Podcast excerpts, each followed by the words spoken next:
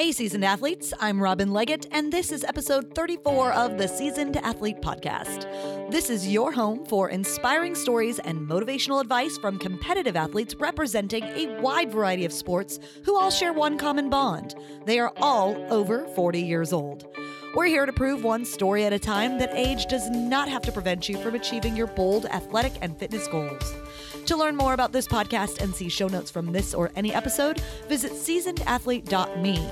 And if you like what you hear, I would love it if you'd subscribe, share with your friends, and leave a rating and review on Apple Podcasts. Today, I'll be talking to ultra runner and cancer advocate Aileen Nitsky. Before we get to that, though, let's meet this week's Everyday Seasoned Athlete. The Everyday Seasoned Athlete segment is where we share firsthand stories from athletes who are over age 40 and represent a wide variety of backgrounds and athletic experience. My goal through the stories these athletes share in their own words is to inspire you to get out and try something new. This week's Everyday Seasoned Athlete is a runner who has cranked out quite a bit of miles in his time. Let's meet the man known as Latino Heat, Robert Mannin. Hello, my name is Robert Mannin. I am a 48 year old runner. Some may say I'm an extreme runner. Uh, I run typically about 52, 53 marathon ultras a year these last couple years. Um, a marathon is 26.2 miles, and an ultra is anything above that. The longest distance I've completed is 105 miles in 24 hours. Um, so basically, I just I like to run. I go out there, I do my thing. Um, I like meeting people. I love traveling, uh, going to different states, and it is awesome because with all the running I do, it seems like no matter where I go now, I know someone. Uh, a lot of people follow me on social media, like Instagram. Um, some people might know me as Latino Heat uh, which is a name that uh, I was given a long time ago when I when I dropped weight and started running. Um, originally, I weighed about 50 or 60 pounds heavier than what I am right now, and uh, I have gotten pretty fast, I guess, compared to the normal person, uh, the average, I should say. And uh, next thing you know, I was called Latino Heat. Uh, I tr- typically try to run many races, as many as I can. Um, I throw in a lot of half marathons as well.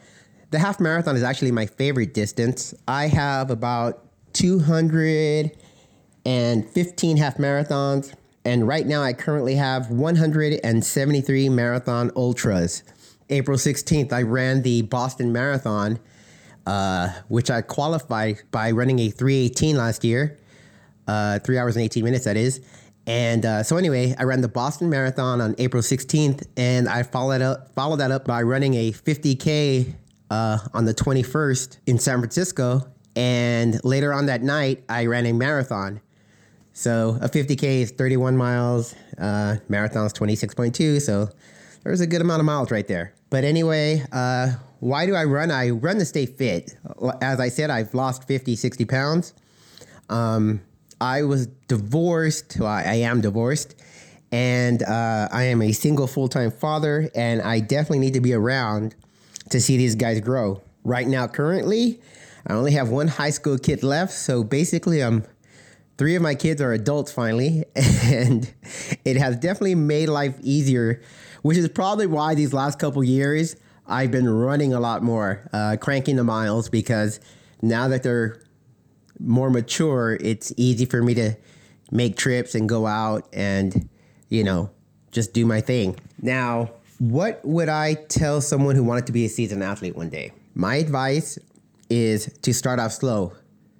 But the hardest step in anything, any type of exercise is that first step is going out there, lacing up the shoes. Just go out there and do it um, and keep it up don't don't try to run you know 10 miles on your first day. Just make it nice and small. In fact you can even start off with a walk. But little by little you will progress and you will see results. And next thing you know you're going to be a nut. Maybe like me. Anyway good luck you know? And um, on another note if you ever see me out there i have a lot of people who say they're inspired by me. Uh, if you want to follow me you know follow me. Uh, my name is robert mannin Uh, many people uh, yell my name out many times or yell Latino Heat that follow me on Instagram. They say I always look the same. Um, I'm wearing an Inknburn shirt, my orange mud hydration pack, a visor, and I'm just cranking out the miles. So I hope to see you out there. I'm Robert Mannon, and I'm a seasoned athlete. If you'd like to tell your everyday seasoned athlete story in a future episode, visit seasonedathlete.me slash everyday and tell us a little bit about yourself.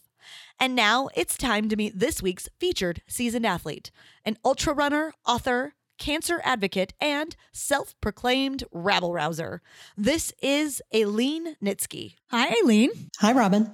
Are you ready to drop some seasoned athlete knowledge on our listeners today? Yes, I am. Great to hear. You are Aileen Nitsky of Fort Collins, Colorado. You're an oncology nurse turned health coach, and you specialize in helping cancer survivors and their families. You're a writer, blogger, and author, and you recently published your first book, Navigating the Sea, A Nurse Charts the Course for Cancer Survivorship Care. On the seasoned athlete side, you're an ultra runner, and one of your great accomplishments came when you turned 50 and ran 112 plus miles in 24 hours with an overall win at the Corn Belt 24 hour run in Iowa. You recently took some time off from running to concentrate on your business and your writing, and now you're getting ready to return to racing with the goal of running the Across the Years 48 hour race in December. Is there anything vital personally, professionally, or from your athletic life that you would like to take a quick moment to fill in? I think it's really important to have fun. I think it all needs to be fun. So it doesn't matter, you know, where you are, as long as you're enjoying it. I think that's that's the key. God, that sounds awful. No, it doesn't. Sorry. it doesn't, and especially coming from someone who runs 112 plus miles in 24 hours, because I think a lot of people listening might think, "Where's the fun in that?" But clearly, you you do enjoy it. You do have fun with it because why would anyone do that if they didn't, right? Yeah. So I yeah definitely got to have fun and yeah, no matter what it is, just make sure you're having fun because otherwise, why are you doing it? Yep, life is short, so uh, you got to make the right. most of it. From here, I'm going to ask the big question that I ask all my guests, and that is, what is your age at this moment in time? I'm 54 years old. Fantastic. So let's start from the beginning. What did your early athletic life look like? Did you play sports? Were you running? Were you active growing up? Um, I was active. I did not play sports. Um, I would say that as a child, my favorite activity was pogo sticking and I was really good at it because that. I, yeah, I, I used to, I used to just, just wail on those pogo sticks. I mean, I would, yeah, go up and down the stairs outside our house and, you know, bounce a thousand times and count to a thousand, you know, wow. while I was bouncing. And, um, yeah, so I didn't really, I wasn't really athletic. I did go out for track, for track in junior high. Um, and all they had back then were just the really short sprinter distances, and I was terrible. I was like the worst, you know, runner ever until I um, was in PE and they made us run a mile. And all of a sudden, it was like the first thing I was ever good at in PE. so I understand that pain. I and I didn't find running that early. I came into running much later, but I remember being in PE and not feeling like I was good at anything. So I totally understand that experience that you were having and it's awesome that you that you discovered something that you could do. Right, right. But it took a, it took a lot longer before I actually became a runner. So I didn't. Um, that didn't happen until I was in college. So you got those early hints in in PE and those early glimmers that almost foreshadowed something that would come later. Yeah, yeah. Well, when I was in when I was in high school, I was actually in the backpacking club. I loved hiking and I loved going backpacking. And so, you know, as far as athletics, that's I think that's where my endurance started because I would go off on the weekends or even on school vacations and do these backpacking trips and I'd be carrying this, you know, 40 pound pack on my back and, you know, going off and, you know, hiking eight or 10 miles a day and, you know, out in the desert or in the mountains. And, um, you know, that, that was really my, I guess my athletic, um, my, my athletic life there, but I didn't think of it as being an athlete. Yeah. So here you were, you know, back in high school, discovering that you liked running and already knowing that you liked being out in natures, being out on trails. And it's like your future as an ultra runner was presenting itself to you. You just had yes. no idea. That's right. Yeah, yeah. That's right. So tell me um, how you or how and when you became serious about running. So I started running my senior year in college, and I was at at Northern Arizona University in Flagstaff, and um, I was actually um, dating a, a, guy who he's actually an ultra runner and he's a very good ultra runner. Um, but he wasn't then. He wasn't an ultra runner then. He decided that he was going to train for a marathon. And I was actually getting into bodybuilding. I, I had discovered lifting weights and I was checking that out. And um, he, he would get me to go out and do these runs with him. And so we would run after class, like maybe six miles a day. And then one day he, he decided he wanted to go down to Phoenix and run a 10K. And he was like, you know, come on down. Let's, let's go do this 10K. And I just, I was like, oh, okay, you know, whatever. Um, so we ran this, we ran this 10K and I remember lining up at the start and, um, right after the gun went off, my shoe came untied. And so I just, I just bent over and, you know, started tying my shoe and all these people are tripping over me and yelling at me and, you know, like, you idiot, why are you, you know, what are you doing? Right in, the, right in the beginning. I mean, I had no idea what I was doing. Anyway, ended up running the race. I placed third and I got a trophy. after and, after sitting there and tying your shoe at the start of the race, you still yes. So wow. I end up with this trophy, and and and uh, my my boyfriend Kirk, his name is Kirk Apt. Um, he uh, he was looking at me like, "What? I'm supposed to be the runner." yeah, not cool, lady. Here you are. You know. So I at that point I was like, I was like, I, I realize what um, I realize I'm pretty good at this, so I might as well keep doing it. So I kept doing it, and I did ten. I did ten Ks, and then half marathons, and then marathons and um, you know i kept improving and so that sort of got me started so how long were you running like so you got into road races primarily right yeah and then how long did you do that before you ventured into ultra running or how did it sort of evolve into ultra running um well i was i was getting faster at road racing and just trying to you know, trying to trying to improve because I was I, I was very competitive, and I got this crazy idea that I wanted to qualify for the women's Olympic trials marathon. Now, never mind, I'd never I'd never gone under three hours in the marathon, um, and I had to. I think at that time I had to run a two fifty, and you know I, I, was in my early twenties, and I just had I really had no idea what I was doing. Um, and so I would train to get faster and then I kept getting injured. Mm-hmm. And this, and I would go through these cycles of being able to run and, you know, doing well and then getting injured. Finally, I was just, one day I was like, I'm spending more time being injured and not being able to run than I am running. So this isn't making any sense. And it just so happened that I ran into a guy locally who who had done the Leadville Trail 100, and he was telling me about it, and and I, I, thought, wow, that sounds pretty interesting. And I also I knew about the race, and then at the, the same time, um, my friend Kirk again. Um, at this time, at this point, we had we, we were still friends, and um, but we'd kind of gone our separate ways.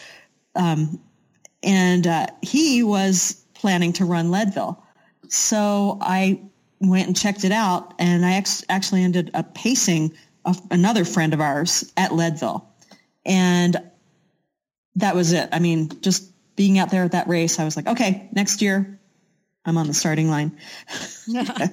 So it's like finally you had that moment where the like the running in high school, the backpacking, the trails. It's like, oh, this is yeah. where I'm meant to be. Yeah. Yeah. Yep. So some people look at ultra runners and think they're crazy because it's a lot of miles. It's a lot of time out on a trail. It's a lot of time suffering for, for certain people. What is it about ultra running that you love? I love just being able to get into my own space and not worry about anything else. It's like all I have to do is focus on moving forward for that time. I can look at the scenery. I can think of things in my head. I can talk to other runners um, whatever it is that I feel like doing. But it's just this, it's like your own time where you don't have to deal with anybody or anything else. So it's like an escape.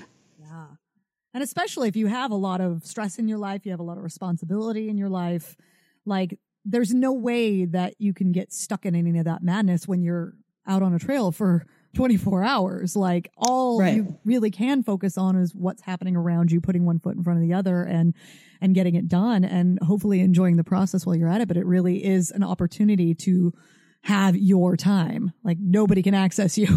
it's your That's time. right. Yeah. That's right. Yeah. That's really cool.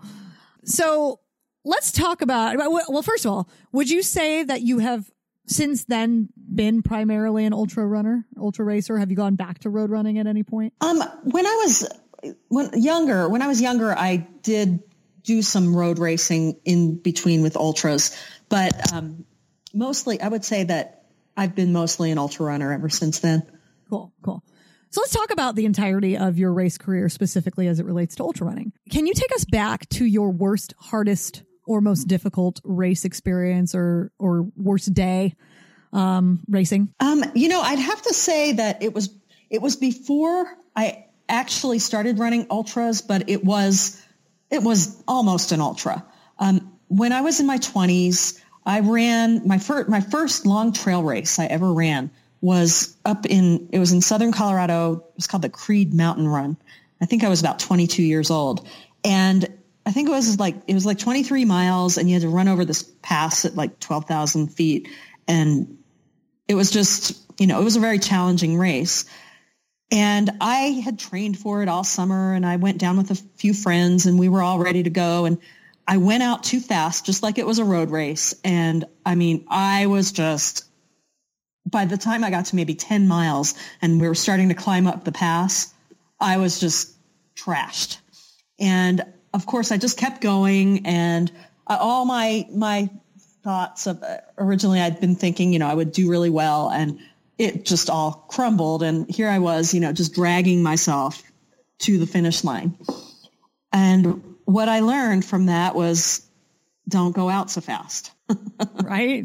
Don't don't Yeah. go out with guns blazing because it's a Yeah. long race. Right. You, and when you, you know, you're at high altitude, you can't run a six minute mile, you know, Right. to start, to start or anytime. But You're gonna you're going you have to add time because of just the elevation and the air up there. Yeah. right. So on the other side, uh, tell me about your favorite race, your best day. I would have to say my best and most fun run was when I did um, the Badwater Double, and um, so I ran I ran the Badwater race, and um, How many miles is that? that's 135 miles. And so you would be doing twice twice that? Yeah. Okay. Yep. So 270. It was so I so a lot of times when people do the Badwater, um, they a lot of people do Mount Whitney um, afterwards, but I didn't do Mount Whitney. I just you did the road portion. So I didn't do like the whole like up to the top of the the summit, and it was for for a bunch of reasons. Like my crew didn't have the time. I was I had a, an injury that was keeping me off of trails, and um and it was just I don't know. There was just a lot of hassles around getting permits and all that stuff. So we just did the the road um, the road double, and um, I had so much fun. I mean, I that was absolutely the best experience ever. Why why was it why? It was it was just I love the desert. I love being out um, under the stars and just being able to just keep on going and like having no not even thinking about you know am I close to finishing? Am I? I just I just go and I had some of my favorite people around me. I mean, I had a great crew that year. Um, and it was, I, I mean, I, it was just everything, everything about running that I love because I love the desert. I love the, the heat. I love the road. I love the scenery. Um, I love running at night. Um, you know, it was just, it was just perfect. I, I couldn't imagine doing it again because I don't think that I could ever have as good of an experience again. Right. Like know there was I mean? something there was something magical about every aspect of that race and everything kind of coming together to create this this magical experience and you're you're worried it would be tough to recreate that.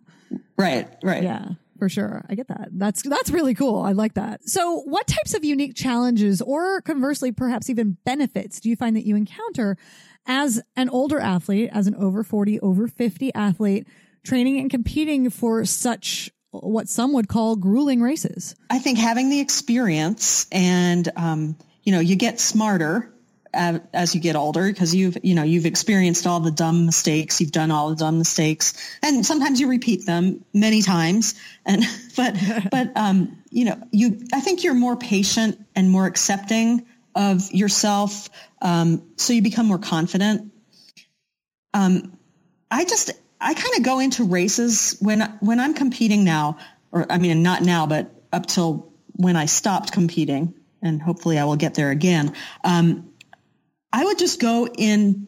I love my training. I love racing. But when I went into a race, I was very focused within myself. And I would just say, okay, I've got a job to do and I'm going to do this. And I had my, you know, I knew what I wanted to accomplish.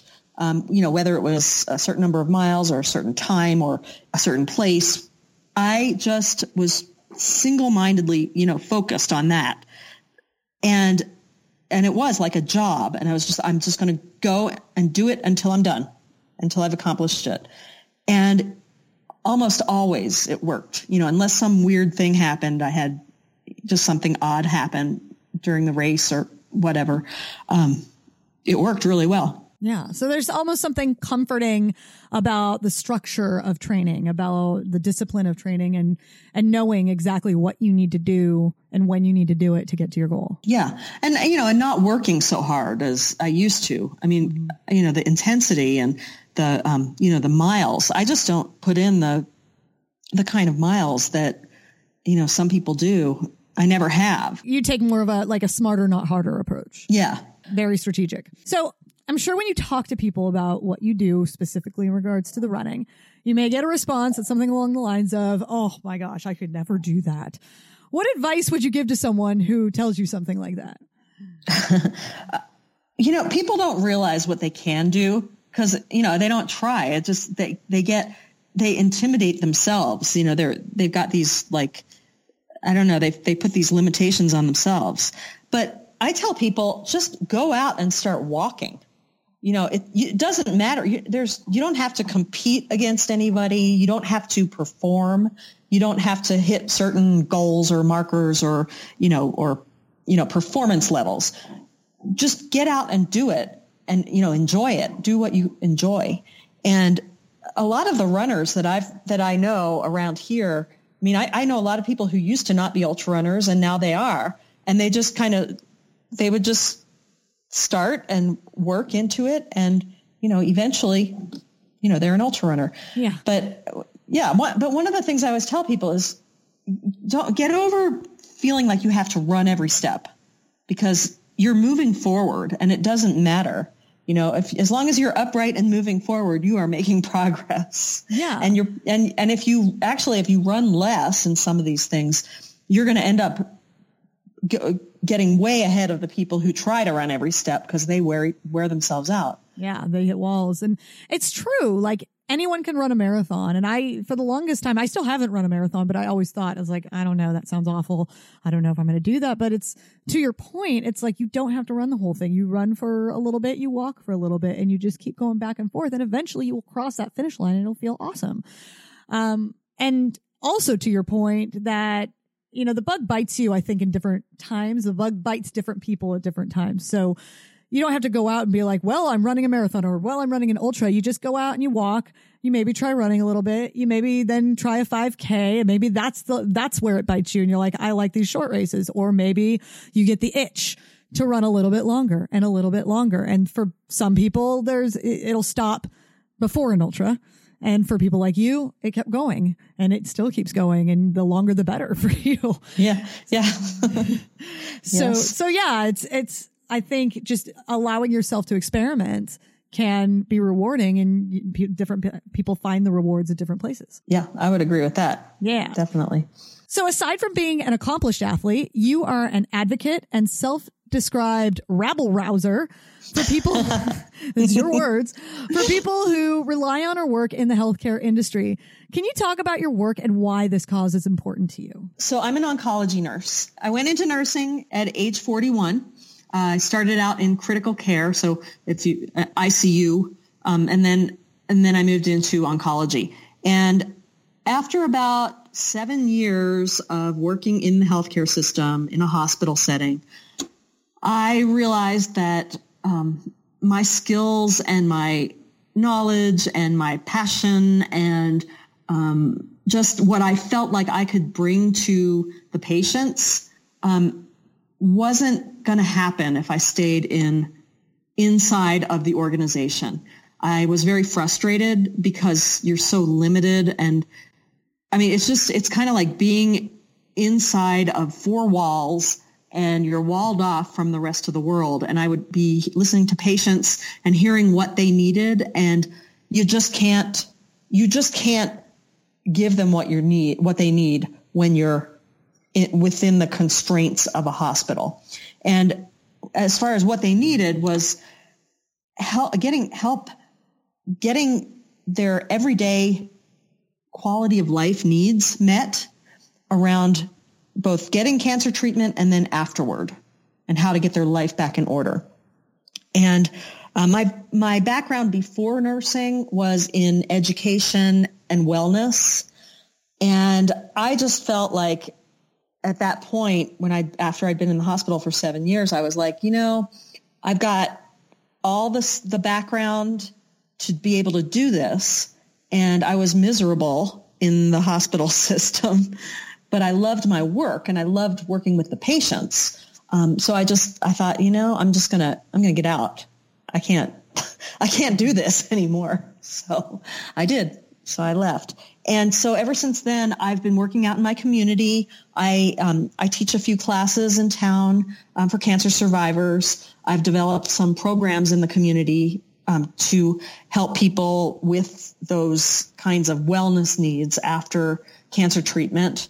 And um, recently wrote a book about those programs and then just about why the way the healthcare system works right now, how that's detrimental to helping people get their needs met um, during and after cancer treatment. Yeah.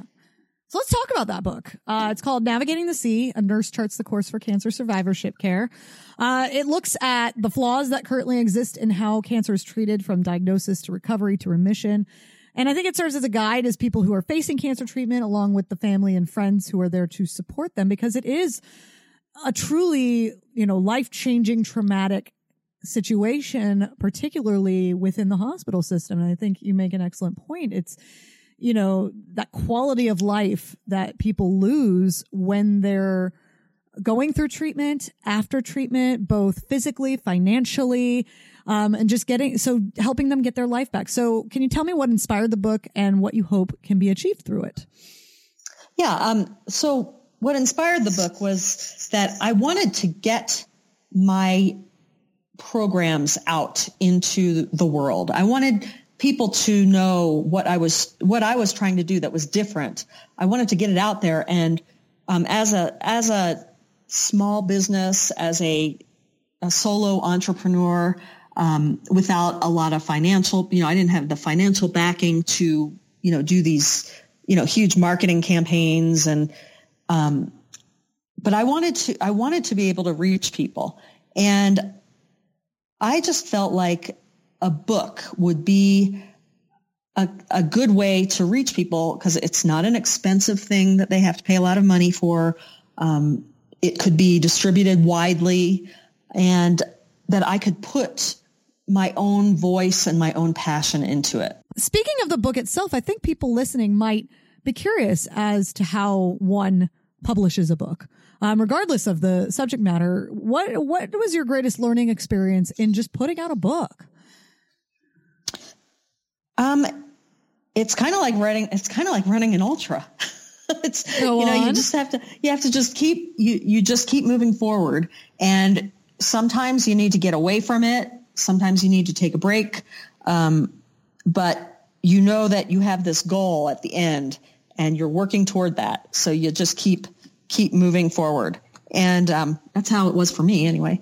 Well, congratulations on putting out that book. And who should read this book? That's really, I want to talk about that because since this is a, a podcast geared toward athletes, um, there is a section in this book um, for athletes with cancer or for people who want to support an athlete with cancer because all of us know someone Mm-hmm. I know who, someone right now. actually. Yeah. Yeah. Yeah. And the other thing is um, that a lot of times healthy people and athletes, they think, oh, that's not going to happen to me. I eat right. I exercise. I, you know, I take care of myself. You know, that's just, it doesn't, doesn't apply to me. I don't want to think about it. And the, the reality is that cancer is a disease of aging. Um, we're all made of cells. Our cells have DNA. DNA mutates. When DNA mutates and the right set of conditions are set up, um, cells can become cancerous. Um, so it can happen, and nearly 40% of us are going to develop cancer at some point in our lives. And that's just statistically, that's just, that's a fact. And that's a scary statistic. That's a huge number. Yeah. But the other thing is though, a lot, there's a lot of, um, misinformation and a lot of fear around cancer that really needs to be addressed. And, you know, people still associate cancer with death. They think it's the most scary, awful thing that could ever happen to you. And, you know, I mean, yes, people still do die of cancer. And, um, you know, hopefully we will make headway on that. But for the most part, um, you know, most cancers now, if they're caught early enough, can be put into remission or permanent remission, which is basically the same thing as, as cure, mm-hmm. um, or can be controlled. And the thing is that if you're not prepared for something, you have a greater chance of having a more traumatic experience with it. So with my book, I want people to understand that this is something that could happen to them, even if they think, you know, I take care of myself, I'm an athlete, I, you know, this won't happen to me. Um, you know, yes, it could happen to you, but if you're prepared and if you are, if you know a little bit and if you have a few things in place in your life, the whole experience of it will be less traumatic. You can get diagnosed earlier. You have less chance of losing ground as far as being able to participate in your sport and being active and keeping your body intact and um, and just all the things that people fear about cancer. So I think it's very important for people to be informed and to to be prepared ahead of time because it's going to happen to a lot of us, whether you like it or not. Um, and you're better off if you're if you're prepared and have a few things in place. It doesn't take a lot of thought. And yet, so many of us are unprepared for sure. Right. So, so this book, I think people might say, look at the title and be like, well, this is for people with cancer or people who know people with cancer or people with cancer in the family. And what you're telling me is this book is for everybody. This book is for all of us. And we it should is. be learning this stuff in advance yes. now. Yes. Um, that's and, right. And if we are not touched by cancer, that's great. But in the event that we are, you know, anyone who reads this book will be ahead of the game and more prepared. Exactly. Yes. I mean, it's like bringing extra supplies to a race, you know, it's like bringing those extra clothes, uh, you know, yeah. you know, preparing for any weather or having extra, you know, whatever it is, electrolyte tablets or whatever it is that you, you know, it's, it's, you know, keeping the evil spirits away by being prepared. You know what yeah. I mean? It's better um, to have too yeah. much than not have enough. If you run out of nutrition exactly. in the middle of a 24 hour race, that could be devastating. But right. if you end up with extra when you get back, well, that's good. You can keep it for another time. Right. And you know, the, the other thing too that I've, that I've learned along the way of doing my work out in the community is I'll, I'll go to health fairs sometimes, or I'll be, um, like even recently with my book signings, um, I have the, you know, I, I, set up all my stuff. Like I'll set up this cancer literacy booth, like where people can quiz themselves on how much they know about cancer. Um, and it's really funny because the, the different reactions of people, it's like people who have already ha- either have someone in their family with cancer or they have um, experienced it themselves. Um, they'll come over and start talking and you know, we'll just have this conversation. And then there are certain people who will just like, you'll see them look at you out of the corner of their eye and just like not make eye contact and just keep going. But they definitely saw the cancer thing. And it's like they're, they're avoiding it. And I always, I always think, well, what do I look like the Grim Reaper here? You know, am I sitting here in this, in this hood or something? Right. Um, but it, people are so afraid of this. And I mean, there are there are worse things that can happen to you besides cancer. So it really it really does help to have a little knowledge and be a little bit more prepared. And, you know, people are just like, nah, it's not my problem. But then all of a sudden it hits them and it it's deer in the headlights. Yeah. And they have no idea what to do first. And this is, you know, I wrote the book for them so that they can be prepared. Yeah. And that, that number you gave, 40%, like if people really listen to that, that's a staggering number. That's Yeah. almost half of the population will experience cancer in some form in the course of their lifetime. And we've all known people, we've had friends, we've had family members. Like it happens and it, and, and it doesn't discriminate. And it's a disease of mm-hmm. aging, as you said. So it's just so important to learn this stuff. And there are not a lot of outlets to learn this stuff. I think that that stigma is real. And so you're doing a good thing by putting the information out there in a really easily accessible form. And so I recommend that people pick up the book. And where can they do that? They can go to Amazon. Cool. It's on Amazon and it's both in paperback and Kindle. Awesome. So I'll be putting that in the show notes on the website for this episode. I'll put a link uh, so people can go pick up that book because I definitely recommend reading it. It's it's an easy read and and I think it's it's something that it, it touches on things that we can all relate to, um, from you know cancer itself to the medical industry and what's wrong with with the medical industry and probably lots of things that we've all experienced in in our own experiences with with hospitals and the medical industry. So, um, thank you for doing that. So, before we go, and this is going to be a loaded question because you've you've touched on some some big topics. Uh, do you have one parting piece of wisdom that you've learned in your competitive journey or your journey writing this book, or maybe a little bit of both as as you found parallels over time? Do you have one parting piece of wisdom that you'd like to share with our listeners today? I think it's important to keep moving, just mentally and physically. Just keep moving forward and just find the enjoyment in everything you do. Um, that's you know, if if you're not enjoying something, then why are you wasting your time? I mean, whether it's your job, whether it's your you know, if it's your even if it's your sport, some aspect of your sport, you know, if you're not really enjoying it, then move on to something else. Um, you know, don't get don't get wrapped up in feeling like you have to stay with something that isn't isn't serving your overall happiness. And I think that's a good point because in these things, there could be work, it could be hard, but there are ways to find joy in that. And so if you like being out on a trail for 112 plus miles, um, spending 24 hours and, and embracing the suck, as some people say. But if you find the love in that, then, then do that. But if you don't, then why are you doing that? Yeah. And, uh, and you're getting, you're hopefully getting ready to run a 48 hour race in December, right? Yeah. Yeah. It's going to take a lot. That's I bet. Well, you have some time. You have a little bit of time. Um, so I'm excited to see how that goes for you, and hopefully we we can revisit that at some point. Um, if someone wants to learn more about you, read your blog, or contact you, how can they do that? Okay, so my running blog is Journey to Badwater, and the URL is aileengonebad.com. Which you said to me, it is not a porn site. No, it's not a porn site. Yeah, Aileen Gone Bad. Yeah. Cool. and then um, my Twitter and Instagram handles are also Aileen Gone Bad.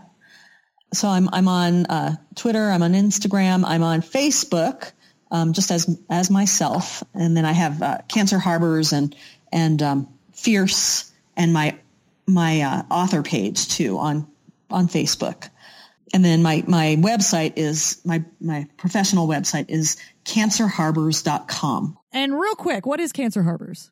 I know that's in the book. Um, do you have a, a quick description of that? Cancer Harbors is a program that I developed for cancer survivors and it addresses the most common issues that come up around cancer treatment or after cancer treatment. And it, it just provides some resources and some guidance in, um, in working through those issues. Awesome. So cancerharbors.com if people want to find out more about that. Yep. Perfect. And there's the dogs. Yeah. That's Velcro. Velcro. Hi, Velcro. So yeah, Aileen warned me about the possible dog noises and it wouldn't have been a complete experience if we didn't have some. So with that, Aileen, thank you so much for being on the Seasoned Athlete podcast. You're doing amazing and important work. All while running crazy amounts of miles up and on the trails. So thank you for sharing your story with us and for being an inspiration and serving others. Thank you so much. Thanks, Robin. Thanks for having me. All right, seasoned athletes, before we go, here are my top three takeaways from Aileen Nitsky. Number one, ultra runners are not typically born, they're made. And oftentimes, it starts with the mere act of just getting out and walking. So even if you don't see how you could ever be an ultra runner, the best way to find out is just to go out, start walking, and go from there. You never know how far you can end up going. Number two, knowledge and preparedness is power, whether you're training, racing, or dealing with cancer. Aileen shared a staggering statistic that 40% of the population will face cancer in some way. The more you learn and know about cancer ahead of time, the better your chances are of surviving and thriving, or helping someone else do just that. A great tool to arm yourself with knowledge is Aileen's book, Navigating the C A Nurse Charts the Course for Cancer Survivorship Care, available now on Amazon. And number three, find the enjoyment in everything you do. Don't get wrapped up in staying with something that isn't serving your overall happiness. And if you can't find happiness in what you're currently doing, do something else. It's just that simple.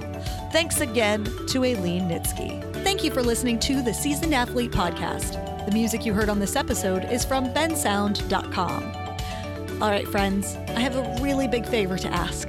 I need your help to get the word out about Seasoned Athlete. How can you do that? It's really easy. Just share.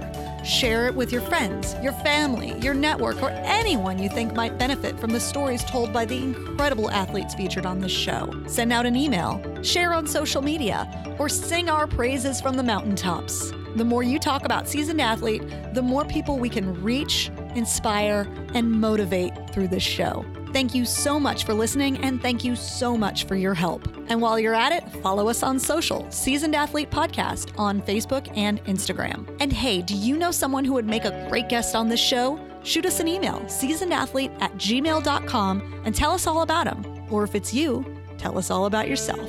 Now go out there and embrace your extraordinary, my fellow seasoned athletes, because you know what? You so can.